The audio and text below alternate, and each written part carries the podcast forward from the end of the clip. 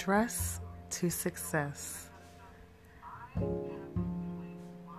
Nowadays, when we wake up in the morning, we get up right away, don't think about anything, just what we have to do. Go through our day, come home, eat, go to sleep, shower, get back up and do it again. Why is it that we don't take that extra 5 to 30 minutes to check on ourselves, to de stress ourselves? Why is it that we don't do that? How can we fit that time in? How can we make that happen? How can we make our day easier? How can we make our life easier? Let me show you the way.